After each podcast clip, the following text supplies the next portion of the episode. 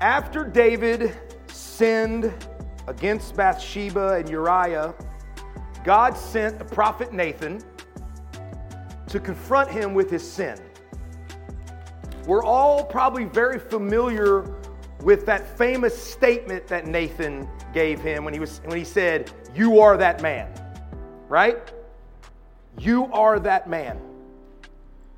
A, statement that caused David, David to repent and turn back to God and ask God to forgive him. But there's another statement that Nathan makes that may not be as familiar to us, but it is massively important for the rest of our look in this series, Legacy, the life of Absalom.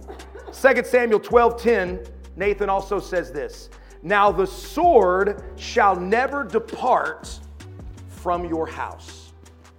Because you have sinned and because you have done this terrible thing, sinning against Bathsheba and murdering her husband, the sword shall never depart from your house.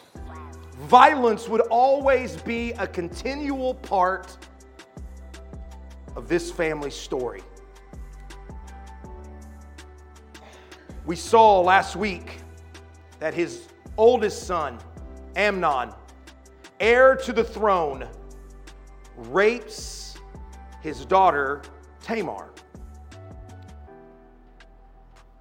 That is the beginning of this violence that's going to plague this family. But it's going to continue and it's going to exponentially grow as we move forward. And this week we're going to see it grow as Absalom responds to the rape of his sister.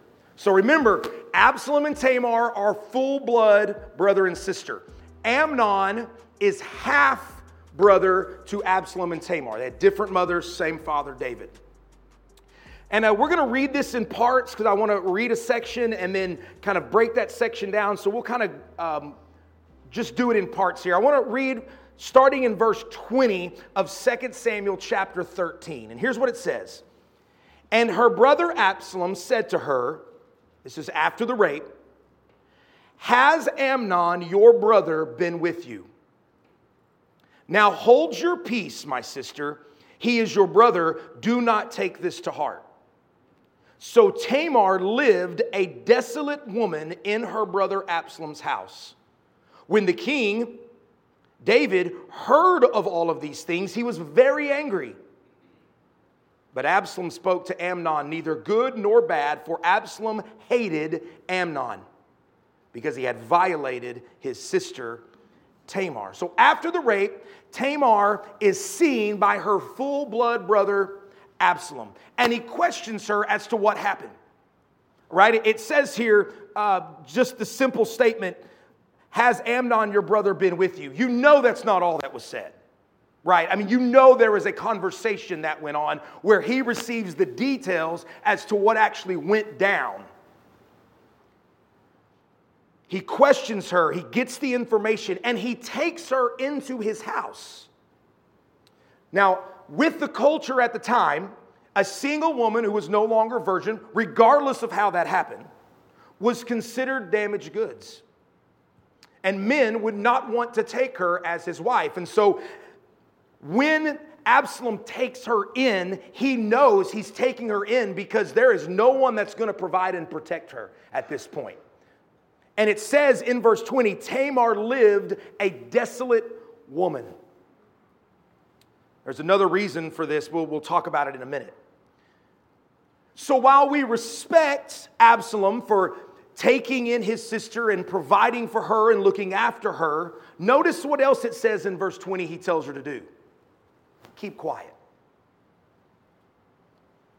You've been raped by your half brother our dad is the king, but you keep quiet.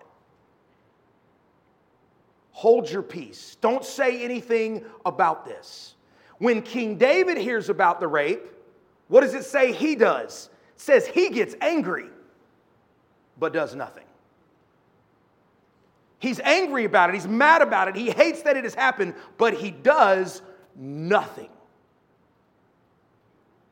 So Tamar is told, don't say anything about what has happened because, after all, it's your brother. the future king of Israel. And the man who should have brought justice, King David, does nothing. Now, we read this and we can be shocked by it. A woman is raped. There is this plot to sexually assault a woman. Two men come together to set up this plot. She is raped. Her brother says, Don't say anything about it. You can come into my house, I'll protect you and I'll provide for you, but don't say anything about it. David hears about it, and David gets angry He's furious that it, it, has happened, but he does nothing about it. And it's easy for us to hear that, and immediately there's this visceral reaction. How dare they not do something about this? How dare justice not take place? But, church, the devil uses the same playbook with every generation. Today, the devil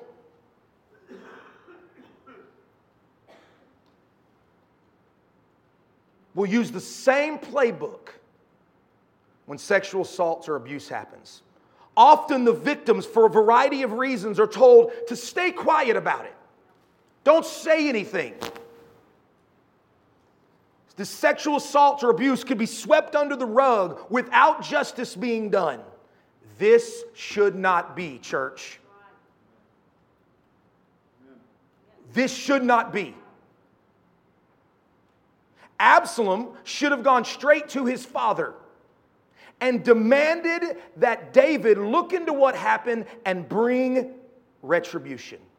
If David would do nothing about it, then Absalom should have gone to the elders of Israel and say that the king has been told nothing has happened. You are the elders of Israel. I'm asking you on, on behalf of justice for my sister and retribution that you speak with the king and you make a judgment as to what needs to happen. If the elders would have done nothing, then he should have gone to Amnon himself, confronted him personally, calling him to repent and give restitution to Tamar. David should have arrested Amnon. And given the circumstances of this situation, do you know what the penalty for this situation should have been? Death. Amnon should have been put to death for raping his half sister.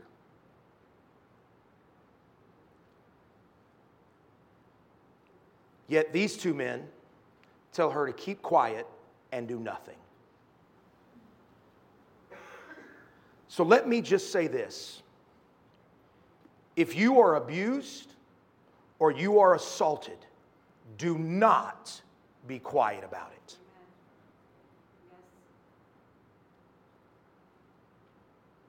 Go to the authorities. Go to the people that are supposed to have the authority over criminal situations. It is a crime and it is illegal. Do not remain quiet about it. And if someone comes to you and reveals abuse, that somebody has abused them or somebody has sexually assaulted them or raped them, you encourage them to not be quiet about it. The reason why, remember the Me Too movement that happened a few years ago? The reason why the Me Too movement happened is because finally some, some women decided we're not going to just be quiet about this. And do you know what sprung off the Me Too movement? Church too. Because the amount of sexual assault that would be happening in churches, sometimes by authority figures in churches, was being kept quiet swept under the rug and not being reported to the authorities. And so we had hurting victims sitting in church with the people who have abused them, who have raped them, who have sexually assaulted them, and nothing was said and done about it. This should not be. That is not justice and that is not proper. Take it to the authorities. We want to be a church who handles situations like this properly. See, here's the thing. We've talked about it in staff meeting before. If you come to us and you reveal to us that you've been abused or sexually assaulted or, or raped or whatever it is, we don't have the ability to do a proper investigation on that. You can't come to me and tell me that's what's gone on, and, and I'll say, I'll get to the bottom of it for you. I am not qualified to do something like that. Brother James is not qualified to do something like that. What has happened in churches is that people have come and revealed what has happened, and the pastors have just said, or the authority figures have just said, or somebody else in the church has just said, We'll get to the bottom of it. We'll find out. No, that is not our job. We can't do that. We put that in the hands of people who know what they're doing, who can investigate, who can find out what has happened, and can bring justice. It's not our job as pastors to bring that justice. Do not be silent about abuse. I know that it is one of the most difficult things that anyone can do is to come forward when they've been abused. But I want you to know that as a church, we will support those who come out and say they've been abused. We do not want you to suffer in silence. What happened with the, Me, with the Me Too movement and the Church Too movement is when people began to speak out, you know what it did? It empowered others who had been abused to speak out. And finally, serial abusers were put in prison. Serial abusers were dealt with. And, and, and when we don't speak out, what we do is we enable other, we enable the abuser to continue to abuse other people. And other people are being abused. And it does not take a Google search very long. I mean, there almost weekly there is an evangelical minister who gets arrested for sexual assault. Almost weekly.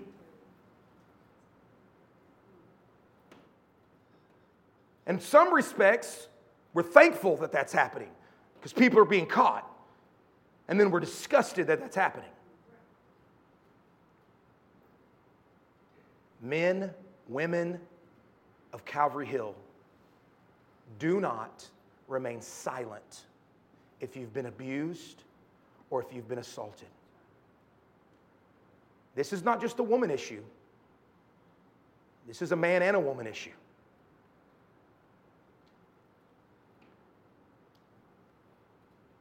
I have asked myself why David and Absalom were told, told her to be quiet.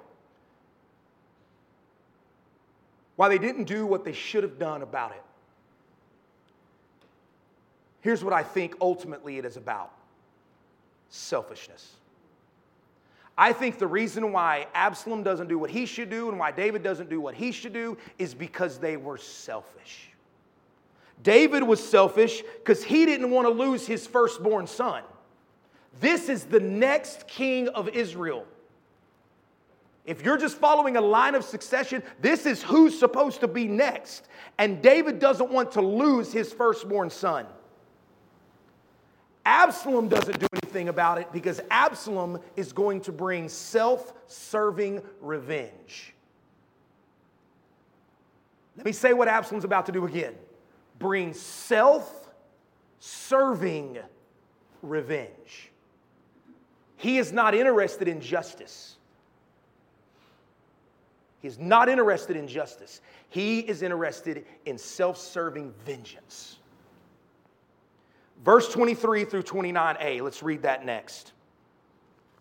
After two full years, Absalom had sheep shearers at Baal Hazor, which is near Ephraim, and Absalom invited all the king's sons. And Absalom came to the king and said, Behold, your servant has sheep shears. Please let the king and the servants go with your servant. But the king said to Absalom, No, my son, let us not all go, lest we be burdensome to you. And he pressed him. But he would not go, but he gave him his blessing. So I'm not going to go, but you got your blessing for the party right? You got your blessing for this feast, but I'm not going to go. Then Absalom said, If not, then please let my brother Amnon go with us. And the king said to him, Well, why should he go with you? But Absalom pressed him until he let Amnon and all the king's sons go with him. Then Absalom commanded his servants, Mark when Amnon's heart is merry with wine. And when I say to you, strike Amnon, then kill him. Do not fear. I have, have I not commanded you? Be courageous and be valiant. So the servants of Absalom did to Amnon as Absalom had commanded.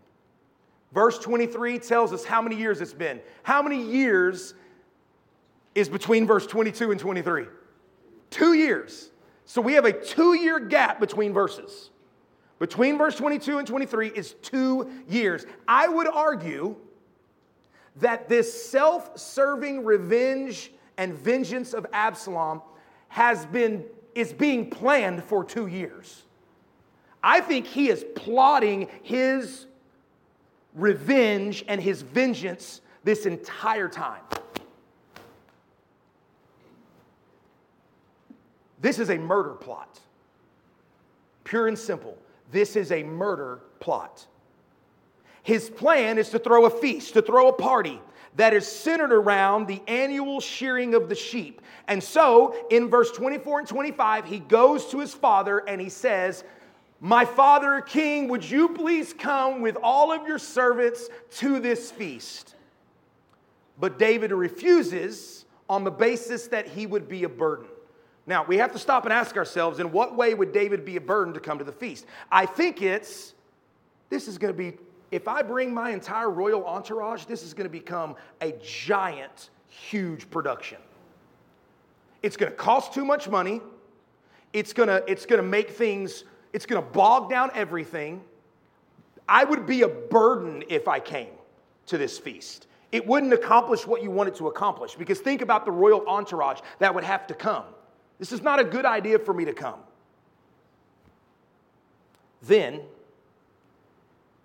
I think Absalom is counting on that response. I think Absalom knows his dad's not going to come. I think he knows this is going to be way too. My dad's not coming with the giant royal entourage to this thing. I think he's counting on this response from David because immediately who does he bring up as soon as David says no?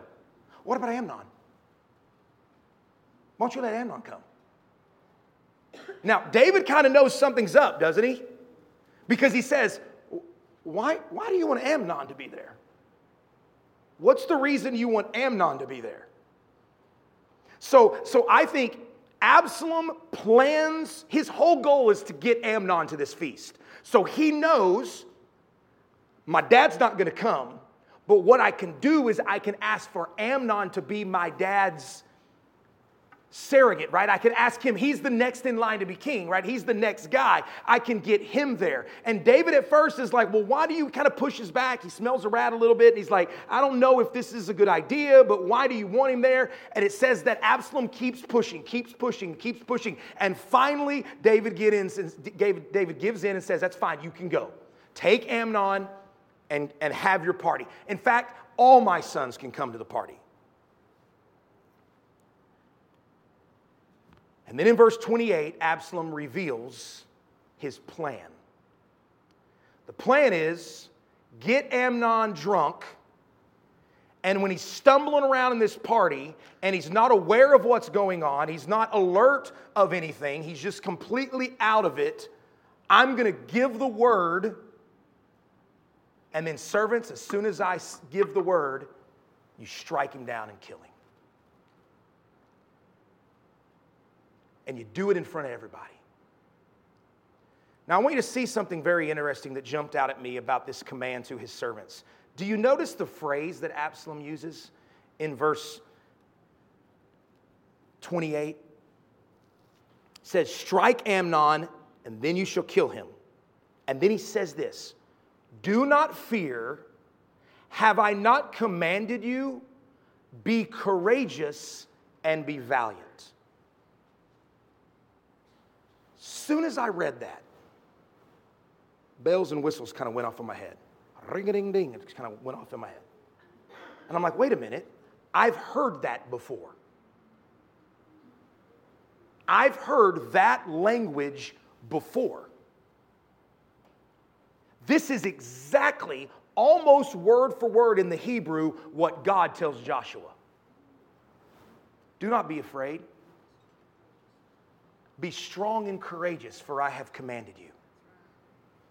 This is almost word for word the language of Yahweh to his people when he gives commands. When Joshua is about to lead Israel into the promised land and take the promised land, he, God uses the these words. In other words, this is my command to you. This is what the Lord wants. Now, Absalom takes that same language, usurps it, and says to his servants, I have commanded you. I think what he's doing here is he's saying, We're doing God's work. He's telling his servants, We're doing God's work. This is what God wants. So be strong and courageous and be valiant. I have commanded you. Don't fear.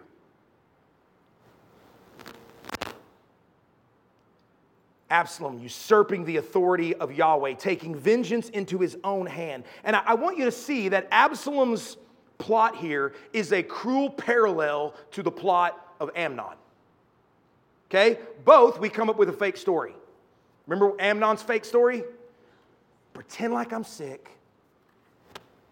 Ask David to send Tamar to me to take care of me. Brother James talked about men being big babies uh,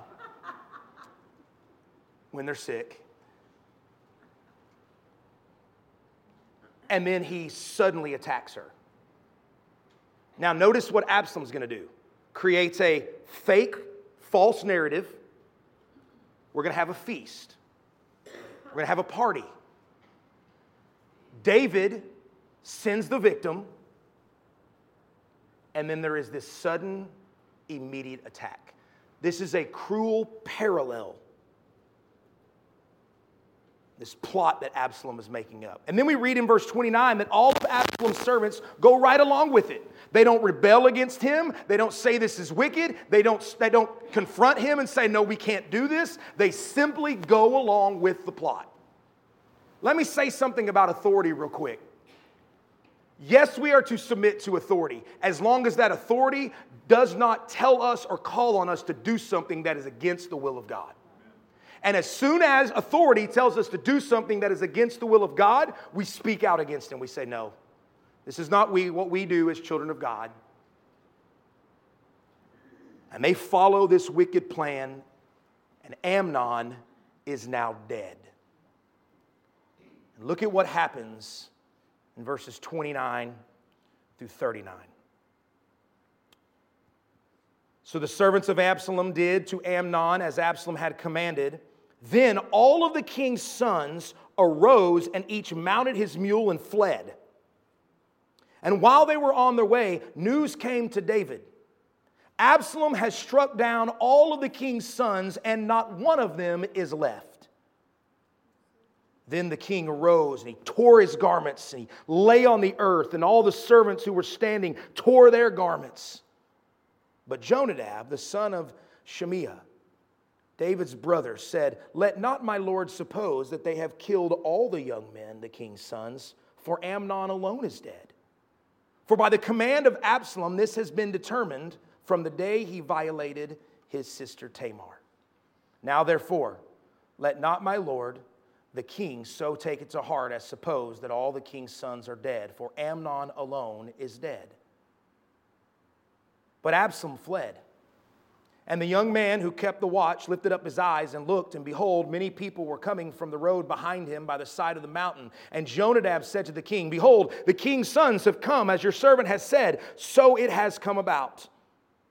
And as soon as he had finished speaking, behold, the king's sons came and lifted up their voice and wept. And the king also and all his servants wept very bitterly. But Absalom fled and went to Talmai, the son of Ammihud king of Geshur. And David mourned for his son day after day. So Absalom fled and went to Geshur and there and was there three years. And the spirit of the king longed to go out to Absalom because he was comforted about Amnon since he was dead. Now we got chaos. I mean, just reading that's chaotic, is it not? Chaos now breaks out. Everyone is, is fleeing, everyone's running. Absalom's brothers flee. They probably think they're next right? I mean if you're if you're in a situation like that and you've been invited to a feast and and the first thing that happens the feast is the firstborn son gets struck down you may very well be thinking i'm next. So they jump on their mules and they're gone. I think they think they're next because they don't go home. They go to David, the place they know they'll be safe, right? So they all jump on their mules like, we're going to dad's. Dad's got us. I'm not going home because he may hunt us down there. We're going to dad's where we're safe, where the military is. That's where we're going to go. The peace of this nation is now torn apart. And back home, David receives a report that all of his sons have been killed. Verse 30. Now, I don't think the servant who tells them this is lying. I don't think that's his motivation. I think in the chaos, that's what he thinks went down. Here, here's how this may have played out Amnon goes down, he's murdered. This servant sees it's happening. This servant is out of there in a heartbeat, jumps on his horse or mule or something, and is gone to David to tell David what went down. And in his mind, he's thinking, Absalom's killing all of his brothers. So when he gets to David, he tells David, Listen, I was there, Amnon was killed, all your sons are now going to be killed by Absalom. I, I, think this is probably what he thinks was the plot or the plan all along, was to kill all of them. And David is obviously distraught. The fulfillment of God's judgment was more than he ever thought it was going to be. He thought all his sons were dead. And so he tears his clothes and he throws himself on the earth, and all of his servants tear their clothes. And then someone jumps back into the story. This dude, Jonadab. Now remember, Jonadab was the one who plotted with Amnon he was a part of the plot to rape Tamar. He's the one who told Amnon, you, you, you're, you want your sister, don't you? Here's how, here's how it needs to go down pretend like you're sick. This, that was all his plan. And this guy who planned the rape of David's daughter is now in David's house working with him. I just have to ask the question what is this guy even doing around? Why is this guy even around? But here he is.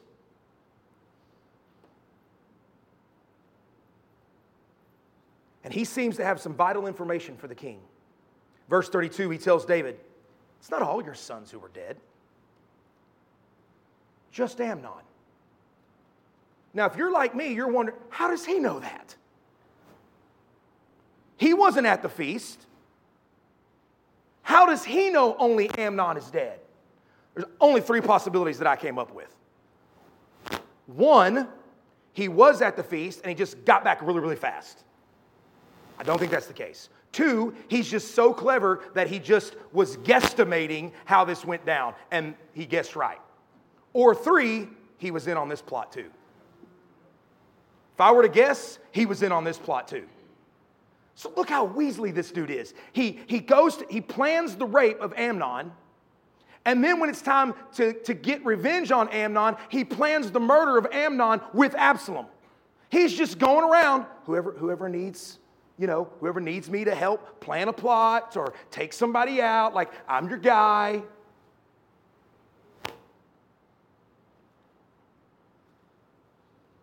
I think, given his character, the last option is the most believable. I think he planned this with Absalom.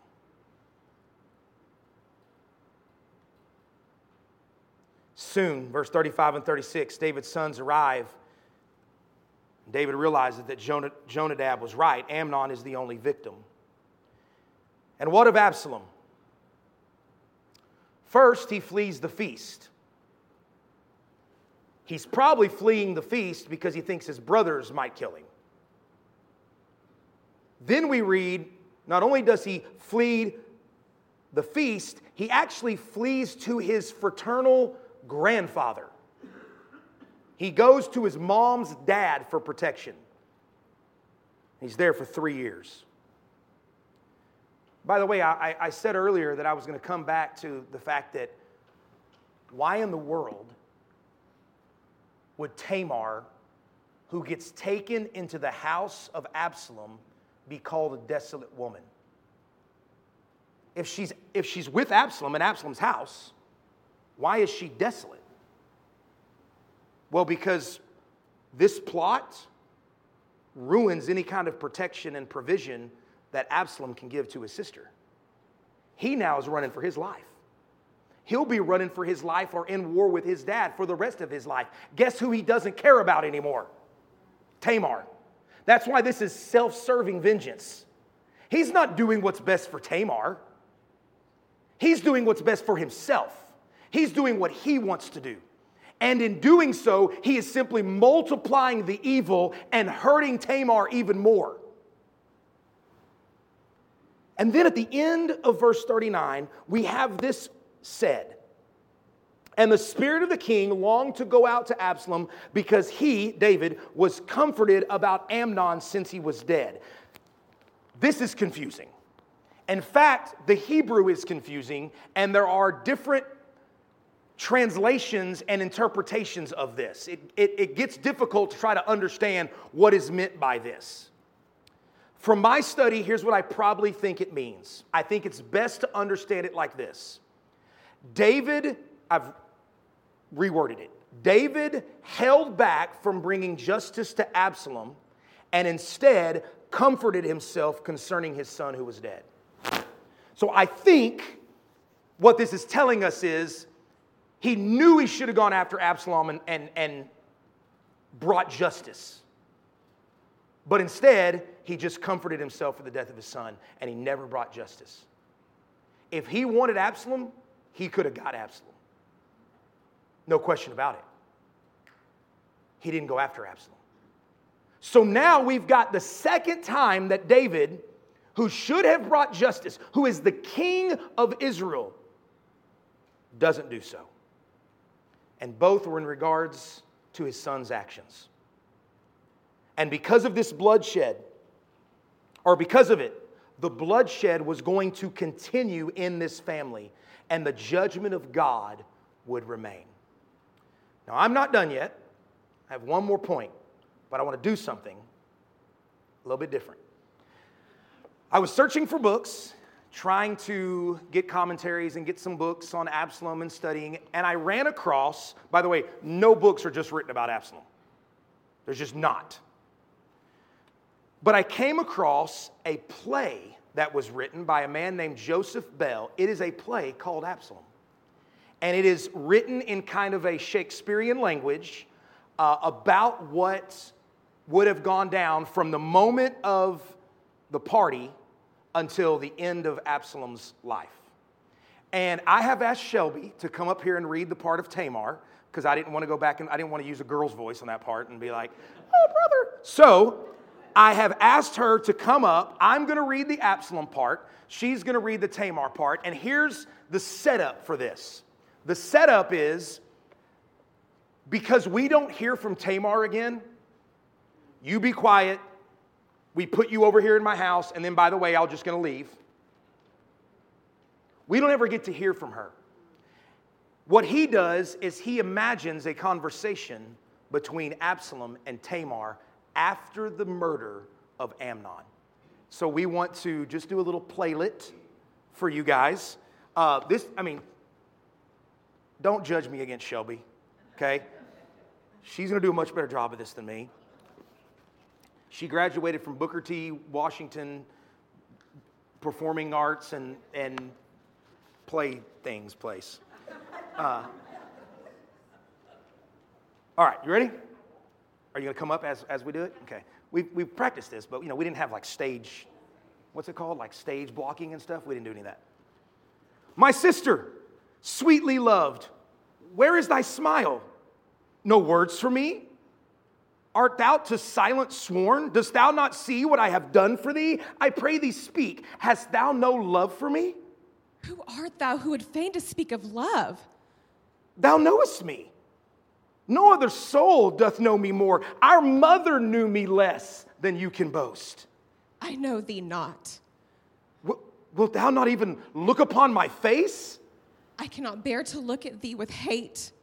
Well, then look, at, look on me with familiar gaze. Why draweth thee away? Art, art thou afeared? Thou hast no cause to dread what he shall do. Yea, nothing shall give thee cause to fear. I say, I, I, I see that I make thee tremble with my words. Why dost thou fear? Thou hast a brotherly love. I fear thee, Absalom. That cannot be. What right hast thou to fear? My bloody hands do only speak of thee. Thou seest thy protector, not thy foe. But stay, I seen thine eyes are filled with tears. I beg thee, do not weep. Why shed tears? Thou fool, I weep for thee. Thou shalt be lost. Thou was the first among my comforters, the object of my fond and gentle love, and dear to me above all other kin. But now thou hast renounced a brother's place and made me bow in fear of what thou art. Why dost thou recoil against my embrace? If thou hadst stayed thy hand, I would not flee. Thou shalt not hold me in thy bloody hands. Because of thee, I am bereft of love. I shall two brothers lose before the dawn. Wherefore dost thou revile me for his death? I know thou hast no love for him. He is a wretch. Then why dost thou reproach me for this deed? Because thou chose to spill thy brother's blood. He has defiled thee. By heaven, dost thou think that I forget? No mercy hath sufficed to cleanse my shame. No hand did stop the tears that I have wept. No voice hath soothed the aching of my soul. He took my joy, my robe of innocence, and marred his bed with pure and virgin blood. And thus I hated him for these many years. Then wherefore am I chastised by thy lips? Because I trust the vengeance of the Lord. No justice could be more severe than his. I have no will to wait for heaven's hour. I like it not, it tarries out of reach. Dost thou not think that I might fulfill his will? Suppose thy hand by providence was led. Dost thou not hear the folly in thy words? This deed was wicked murder, Absalom.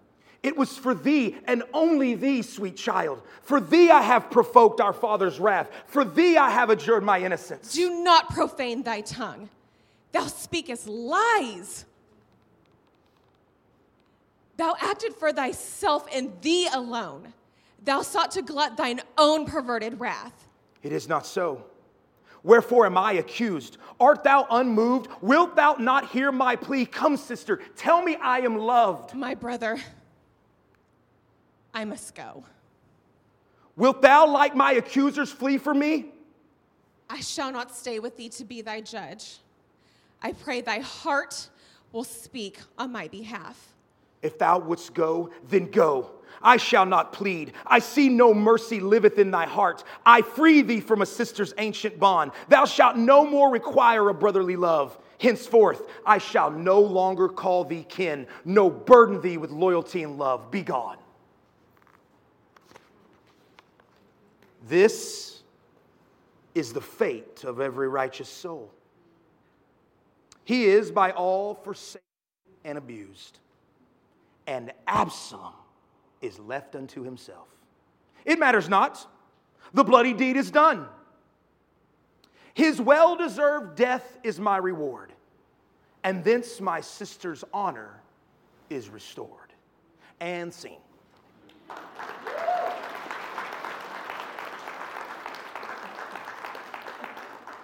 I wanted to do that because I wanted you to feel what that tension now between Absalom and Tamar exists. She knows you didn't do this for me. You took upon yourself revenge, and it was for you, and it was murder, and it wasn't God's will. And now this relationship is severed. I want to end with Romans chapter 12, verses 19 and 20. Turn there with me, Romans chapter 12.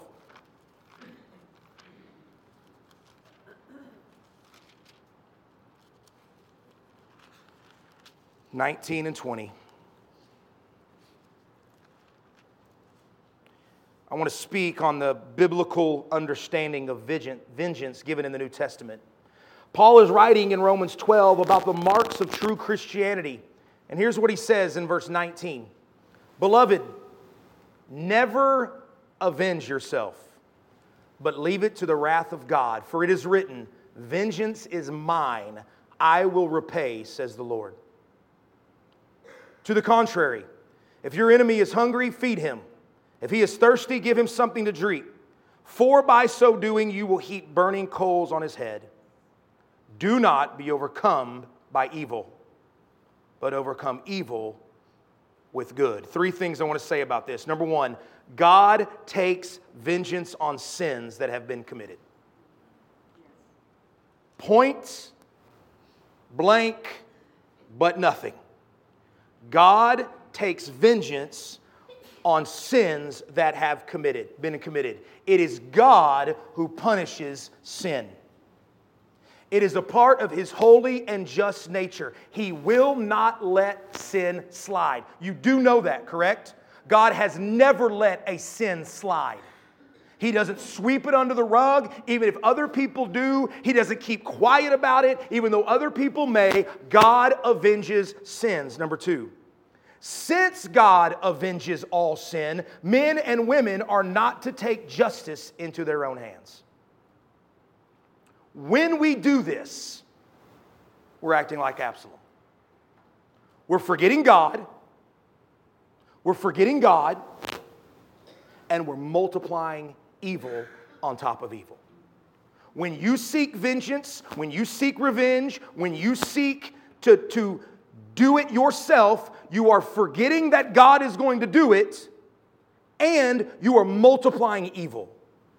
And number three, since God avenges all sin, and we as private individuals are forbidden to do so, the proper Christian response to evil is to do good. Now, I'm not talking about reporting illegal activity, we've already talked about that. But when somebody does something evil to you, the proper Christian response is not to get even.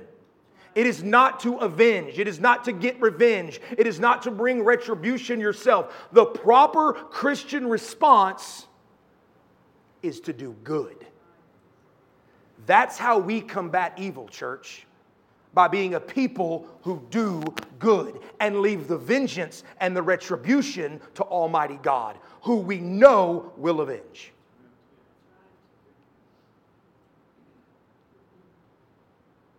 It is amazing to me that we live now in a country where everyone thinks it is their job to make things right.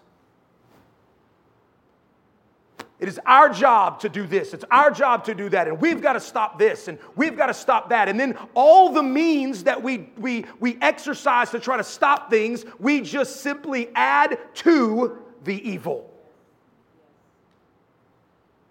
You don't understand. They're my enemy. And Jesus says, Love them.